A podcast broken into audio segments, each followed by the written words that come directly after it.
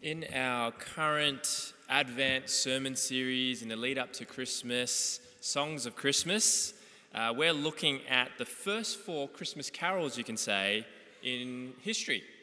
Uh, and it's all found in the Gospel of Luke. Mary, Zechariah, the angels, and Simeon have left us with four of the most beautiful worship moving Christmas songs that is ever written about the birth of Jesus. And these Christmas songs in Luke's gospel not only shows us that the Christmas story to be true, to be rooted in factual history, in historical events, but they also draw us into the worship of Jesus who is glorious and magnificent. And today we're going to look at the angel song in Luke chapter 2. So keep your Bibles open at Luke chapter 2. And Luke chapter 2 sets the scene with Caesar Augustus. That's the first line that we read. We get introduced to Caesar Augustus in verse 1 as the ruler of the entire Roman world. And it gives us the sense that Caesar Augustus looms large, looms big over the story of the birth of Jesus. Luke setting the scene in this way not only communicates with to us that these events took place in history. Caesar Augustus is a historical person, and so it lands the birth of Jesus in a time and place when Caesar Augustus was in rule. But it also communicates that all the power and glory of the Roman Empire and its authority. Caesar Augustus was the most powerful man in the world. The Roman Senate would flatter him by calling him the Son of God. That's how they would praise him and flatter him. But observe how these opening verses take us down a downward spiral of power and influence. It starts with the great Augustus, verse 1, the embodiment of ruthless power and privilege. In those days, Caesar Augustus issued a decree that a census should be taken of the entire Roman world. Then we're introduced to Quirinius, a regional governor, we read in verse 2. This was the first census that took place while Quirinius was governor of Syria. Verse 3 And everyone went their own town to register. Then it goes even further downward to a poor man. Verse 4 So Joseph, he was a poor man, also went up from the town of Nazareth into Galilee to Judea to Bethlehem, the town of David, because he belonged to the house and line of David. Then it goes further down in power to Mary.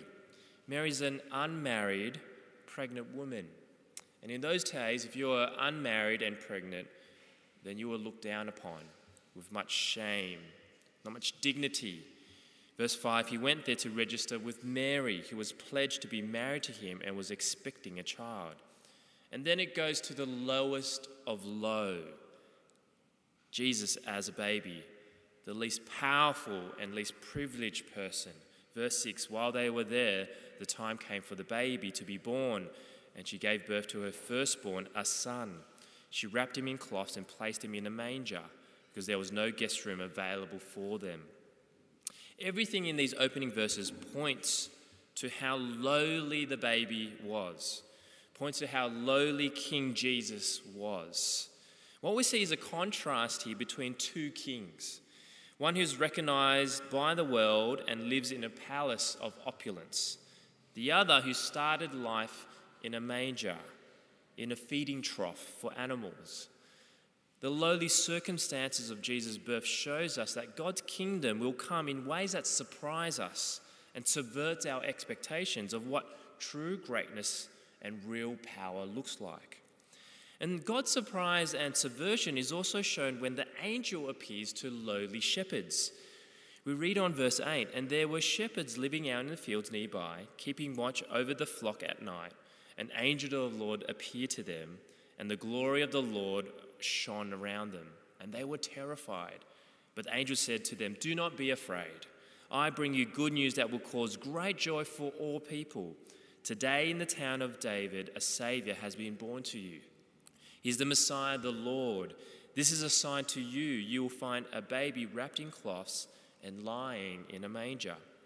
You see, shepherds in that society were despised, they were distrusted, they were considered to people without morals, they were shady, and so they were disdained.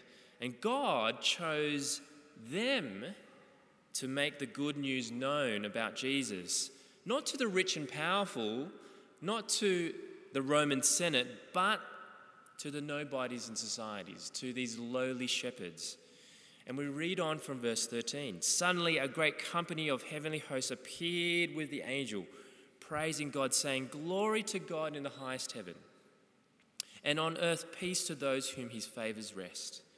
When the angels had left them and gone into heaven, the shepherds said to one another, Let's go to Bethlehem and see this thing that has happened, which the Lord has told us about. So they hurried off and found Mary and Joseph and the baby who was lying in the manger. The angels, what they said was true, and when they had seen him, they spread the word concerning what had been told about this child. And all who heard it were amazed at what the shepherds said to them. These lowly, despised, distrusted shepherds became messengers of the good news of the birth of their Messiah, of God's King who saves. This is a surprise and subversion because shepherds' testimony, because they were so shady, their testimonies were not admissible evidence in court. You couldn't bring a shepherd to court because the judges will just kick them out the door. They would not admit their evidence. See, a modern publicist might use a credible or reputable reporter to hold, say, a big press conference, but God chose a group of lowly, untrusted, despised shepherds in the field as his reporters and his messengers of the good news about Jesus. And God did use these shepherds. It, the news began to spread about the shepherds' testimony. See, the Christmas story told by Luke is inviting us into God's reality. And that is the good news of Jesus Christ is for the lowly and the weak. The lowly and the weak.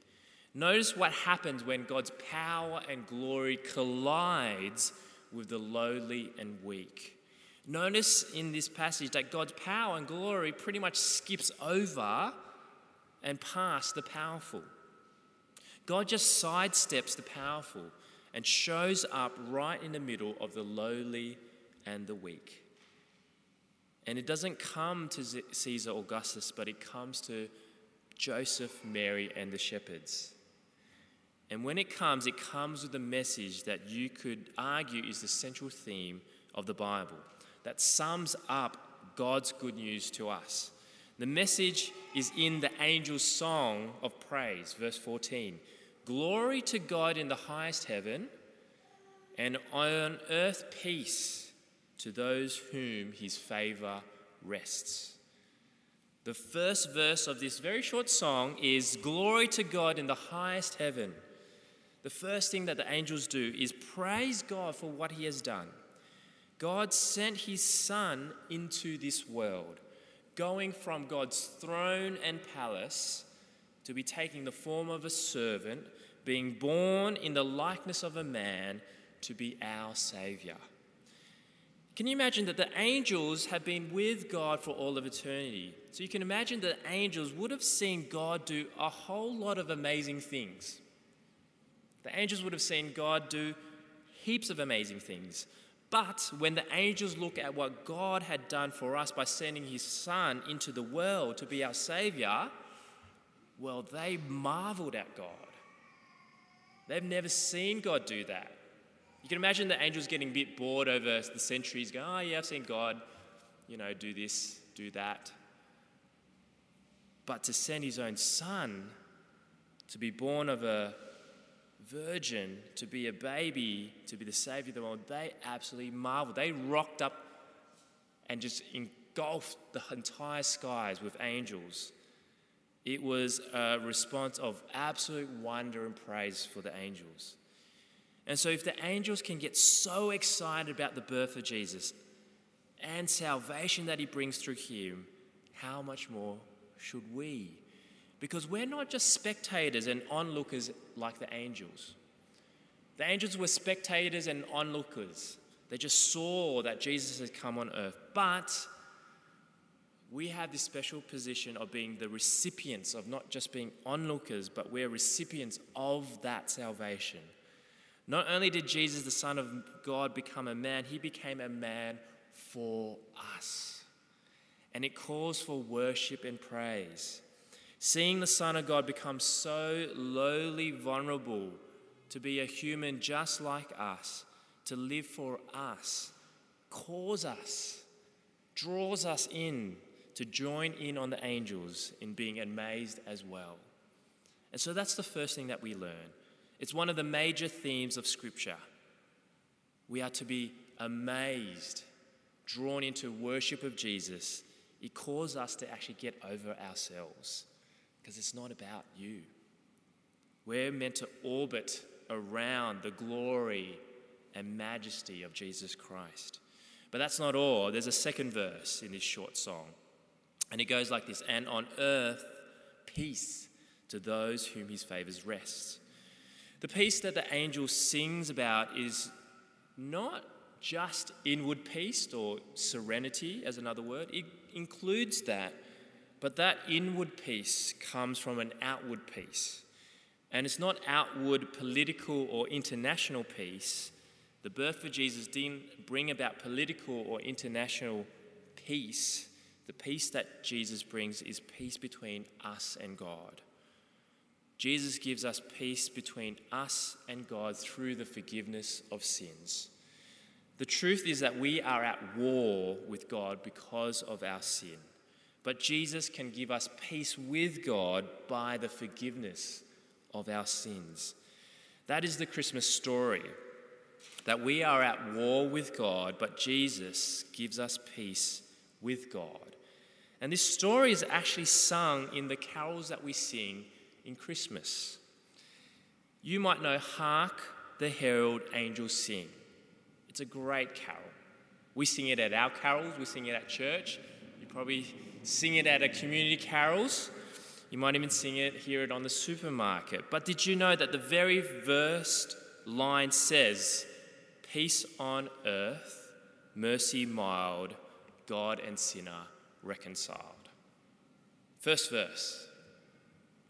What is this peace on earth? It is mercy mild. It is God and sinners at war, but now at peace, reconciled with God. And the surprising news is that this peace with God rests with those who God favors. And those who God favors rests on people like shepherds and poor teenagers. The surprising news is that God's peace and God's approval and favor rests on the lowly and the weak. One of the most stressful, anxious driven, the most unpeaceful aspect of our lives is just trying to earn someone else's approval, isn't it? It's exhausting, it's stressful. You're trying to impress and please someone else, but you're just never sure of their response. You feel like you always have to have your A game. You always have to feel like you're on your watch. You always have to have your guard up. You just can't be yourself. And you've probably experienced that in, say, a job interview or a first date or when meeting someone that you really, really want to impress. And you're on this edge all the time because you're trying to earn their favor. This passage frees us from that when it comes to God. Now that you've come to the end of the year, maybe you're feeling perhaps a little bit unaccomplished with your year. You're feeling like your life is perhaps a bit smaller than what you had wanted or envisaged at the start of the year. Or perhaps you had the opportunity to travel this year, and when you are descending towards Sydney Airport, and you look out the window and you look out at all the little terrace houses in Rozelle, or you look at your, your little house in your suburb as you fly across the harbour, you just can't help but think of the millions and millions of people living in Sydney, and that makes you feel insignificant and small. Perhaps you had a recent work trip or holiday trip where you've come back home and you just feel like, I'm so small. Or when you look at your life or your job, your family, and you go, man, that just feels so small. Maybe you're feeling a little bit like a nobody. Then take heart because God loves the nobodies. God's favor rests on the nobodies. The truth is is that we are small and weak people. This passage says don't fight it. Don't stress over it. Just embrace it. Because only when we embrace our smallness does God embrace us. Only when we embrace our smallness does God embrace us. This is the reality of who we are. We are small people with big desires. I think that's just the most unique thing about us. We are small people with big desires, and we think that we can satisfy those big desires by trying to make ourselves bigger. But no matter how big we make ourselves, we never seem to satisfy these infinitely large desires that we have in our hearts. I think that's at the heart of our sustainability issue on earth is that we consume more than what our small lives can handle because we are small people with big hearts. And we try to fill our hearts with stuff, with positions and titles because we're small people with big desires, but we can never fill it up because God created us to be an infinite relationship with Him. Our big, infinite desires can only find its satisfaction in an infinitely big God. And the surprise in this story is that it shows us that we will only find our big God only when we accept our smallness, only when we try to stop making our lives bigger, does God, in His bigness, show up with His big glory and majesty, and He sweeps your infinite desire into His infinite love and mercy. What's this last week been like for you? Maybe you just come here on Sunday, you're just tired and you're feeling defeated, depleted you're feeling so small. And maybe sometimes you've got all these people that you're trying to please, and you've come to the end of the year, and there's no more extra work days that you could ever add to next week. You've just come literally to the end of this year, and you can't please the people around you. Maybe the best thing you might say to your unhappy client is say, hey, Sir, I'm really sorry that you're really upset, but the truth is, I'm a human, not Jesus. Maybe that's the most encouraging, freeing thing that I could say to you today is you're not human, you're human, you're not Jesus. That might be the evangelistic angle that you're going to take. You go, hey, look, it will take a miracle for me to finish that for you there's only one person who could do that. It has also performed other miracles like turning water into wine. Would you come with me on Christmas Day and I'm going to show to you what other miracles that he could do in your life? If you're here today and you're sensing your smallness and you're sensing your sinfulness and your inability to become like Jesus, if you're sensing, but Jesus' greatness and his forgiveness, then God is drawing you to himself. God is showing up in your life. God is at work in you, and you don't have to impress him. You can just receive him as your Savior. You just go to him in your smallness and worship him in his greatness. That is the good news of Christmas, friends because God has come to people who are small and weak, just like you and me, and He favors us and He fills us with His peace. And so, as we close, let's do three things. Number one, respond and believe. Respond to what Jesus has done by sending His Son Jesus. If you're sensing Him, drawing yourself near to Him, don't resist Him any longer. Bow your knee, join the angels in worship. Stop trying to be something that you're not. Just be a human and come to Jesus and receive that peace. And that leads to second thing worship Him. You can't look at what Jesus has done without bowing down into worship to the one who has done so much. And so, as we respond in song next, realize that you're joining the angels who can't get over what God has done. That is the greatest, most miraculous thing God has done, and the angels can't get over it. And so, enter into that worship today. Reorientate yourself around His glory.